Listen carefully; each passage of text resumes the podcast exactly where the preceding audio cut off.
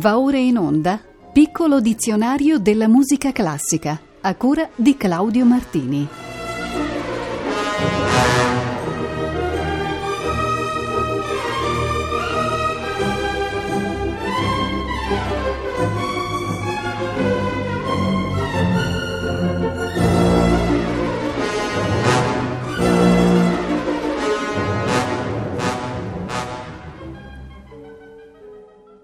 Buonasera. Anche questa puntata del piccolo dizionario della musica classica a cura di Claudio Martini la potrete ascoltare con la voce di Laura Guarnieri. La puntata numero 159 del piccolo dizionario della musica classica inizia con il termine latino officium, il quale indica il complesso ordinato delle preghiere della Chiesa nel ciclo giornaliero.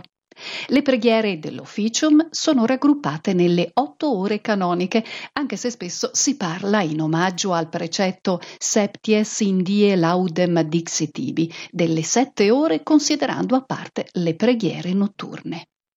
I testi dell'officium sono raccolti nel breviario, mentre le melodie fanno parte dell'antifonario. Il Concilio Vaticano II nel 1963 ha profondamente riformato l'officium, rendendolo più aderente alle condizioni della vita contemporanea.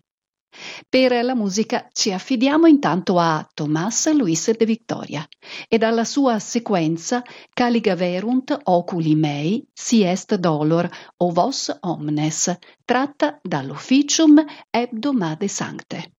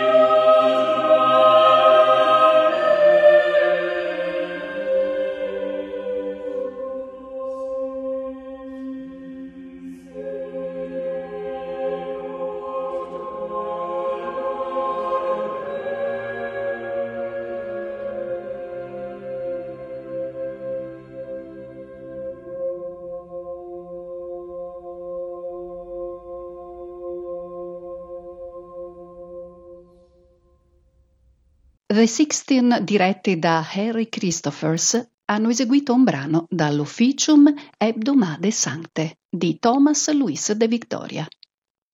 Eccoci adesso in Polonia per parlare del Okragli, denominazione di una suite di danze popolari in ritmo ternario eseguite in tondo. Esse erano in uso dall'inizio del Novecento nella provincia di Kujavi. Per tutte le danze veniva quasi sempre impiegata la stessa melodia, eseguita in ritmo sempre più veloce e via via arricchita di nuovi abbellimenti. Le danze che formavano la suite, dalla più lenta alla più rapida, erano Hozonni, la Ksebka, Odzibka, la Mazur e l'Oberek. Eccomene un esempio tipico.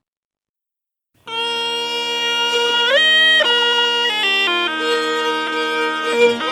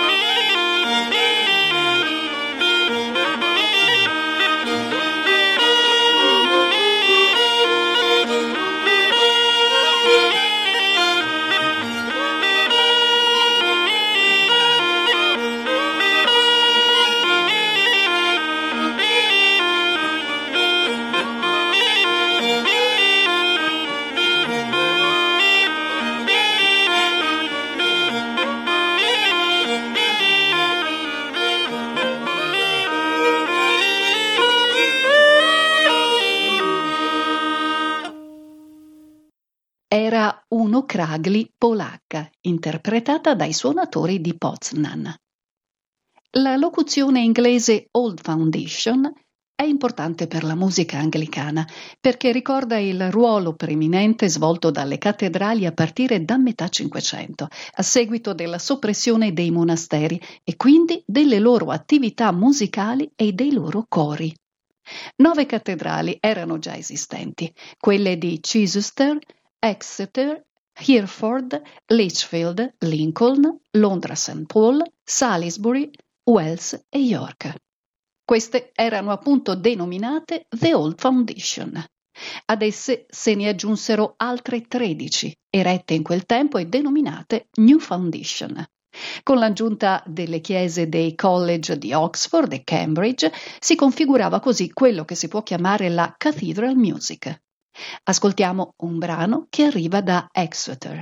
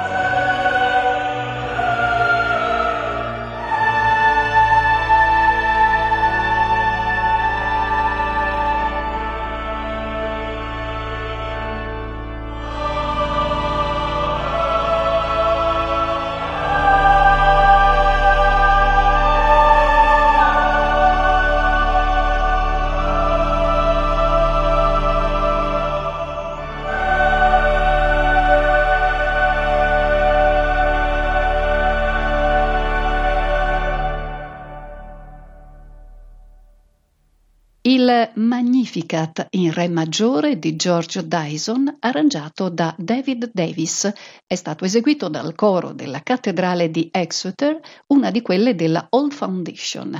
Il direttore era Lucian Netzinga, all'organo Paul Morgan. Parleremo adesso con il vocabolo ombra delle cosiddette scene d'ombra, quel genere di scene in cui è rappresentata l'evocazione di spiriti trapassati. Questi momenti ricorrono frequentemente nelle opere del 6-700, per lo più in forma di recitativo accompagnato con caratteri drammatici e musicali quasi fissi, esclamazioni, lunghe pause, melodie triadiche nella parte vocale, tremoli degli archi, impasti timbrici dei fiati. Il paradigma di questo genere è la scena dell'Orfeo di Monteverdi, ripetuta poi da Gluck e su testi diversi da Jommelli e Mozart. Talora queste scene presentano un'intonazione simile al lamento o all'aria di cui fu maestro Handel. Dalla Rodelinda vi facciamo ascoltare Ombre, piante, nell'interpretazione di Lucia Pop.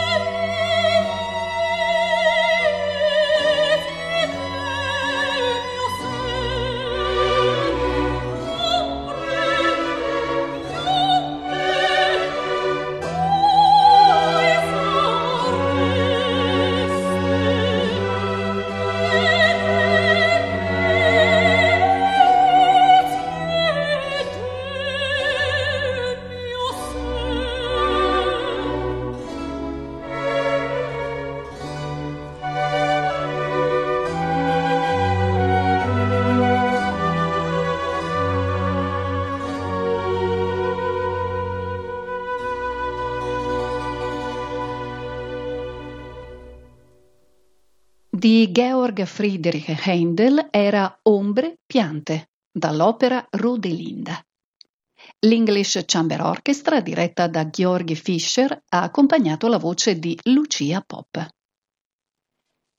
Arriviamo adesso all'aggettivo ombroso, che dice il vocabolario Garzanti significa cosa che è in ombra, che ha molta ombra, oppure che fa ombra, che prospera nell'ombra. Ma un altro significato è quello riferito ad una persona di permaloso, diffidente, suscettibile, che si adombra o spaventa facilmente. Non sappiamo a quale di questi significati faccia riferimento esattamente il compositore Nicola Campogrande, ma il clima del suo sesto preludio a getto d'inchiostro per chitarra sola può benissimo adattarsi a qualunque di questi. Il solista è nell'occasione Christian Lavernier. Música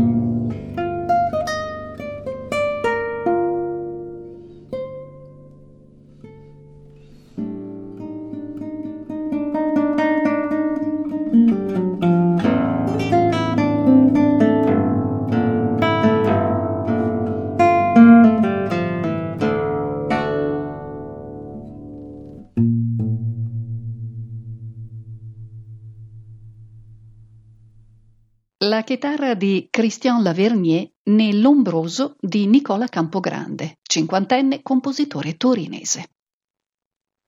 Passiamo adesso al termine omofonia.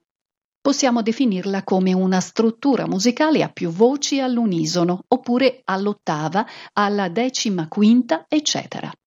In alcune lingue, ad esempio il tedesco, si usa l'accezione più lata di omoritmia, ma il significato non cambia molto e fa riferimento in particolare alla musica del secolo XIV, quando ancora non si parlava di polifonia.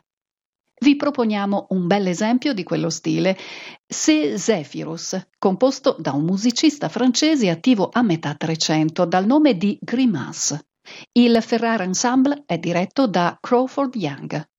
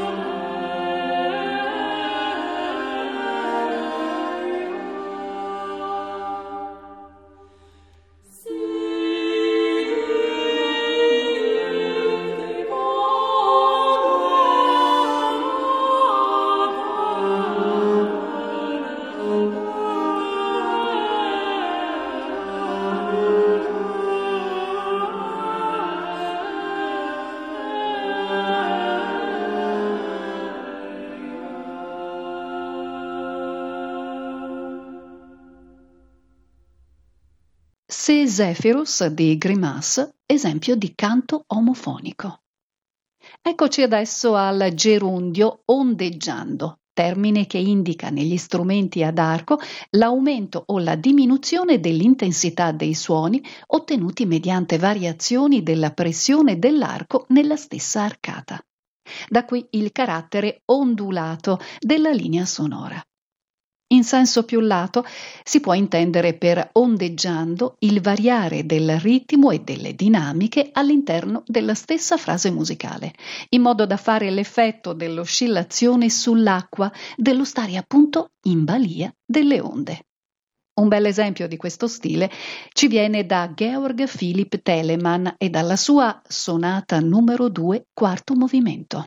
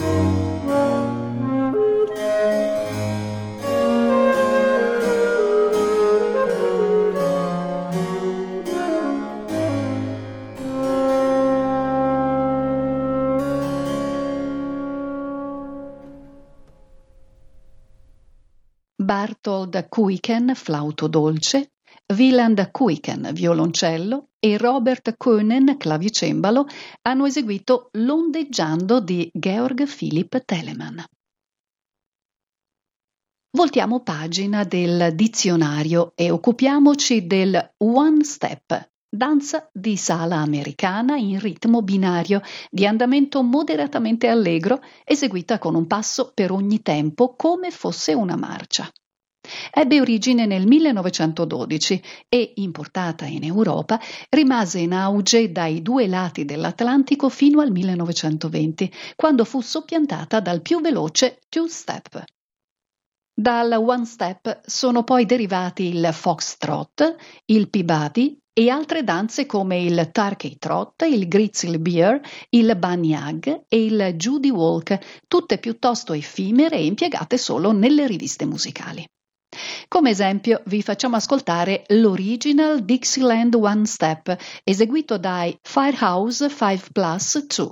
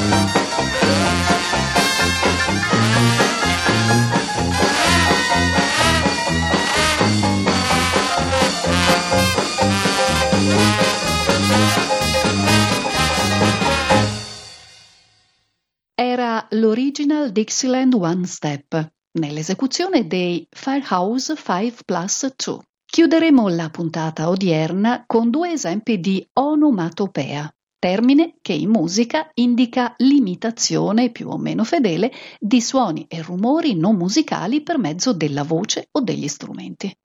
Questi artifici sono stati usati in ogni epoca e in ogni paese ed appartengono a quel filone generale che potremmo chiamare del descrittivismo musicale. Una buona parte della musica onomatopeica si è indirizzata ad imitare i versi degli animali e uno dei più citati è stato il cucù. Il grande Johann Strauss figlio ha composto appositamente per lui questa divertente cucù polka intitolata altresì Im Krapfenwald, nel bosco di Krapfen.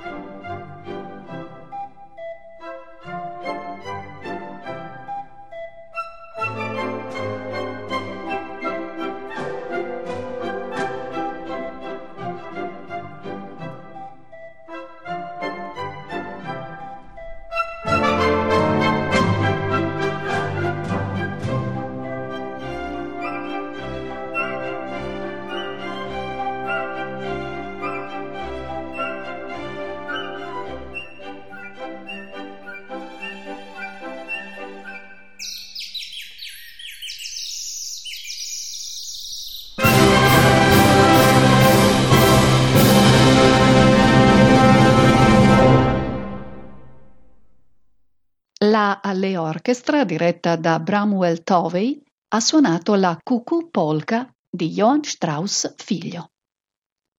Niccolò Paganini fece il suo prodigio onomatopeico quando nel suo secondo concerto per violino inserì il terzo movimento Rondò la campanella.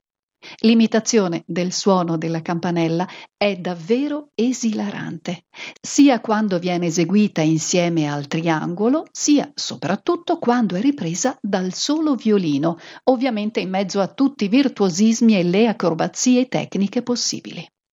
Ascoltiamo questo celeberrimo brano nell'esecuzione di Salvatore Accardo, accompagnato da Charles Dutoit e dalla London Philharmonic Orchestra.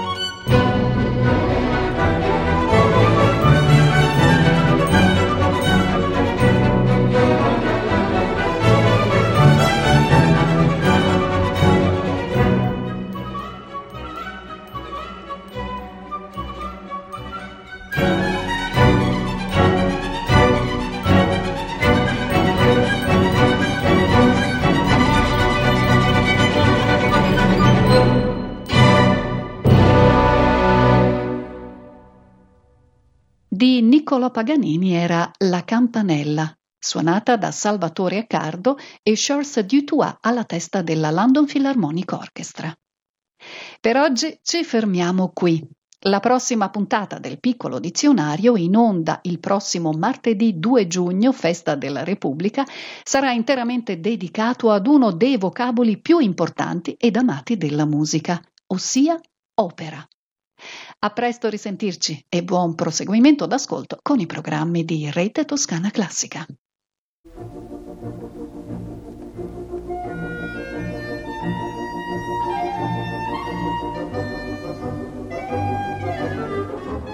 Abbiamo trasmesso Piccolo dizionario della musica classica a cura di Claudio Martini.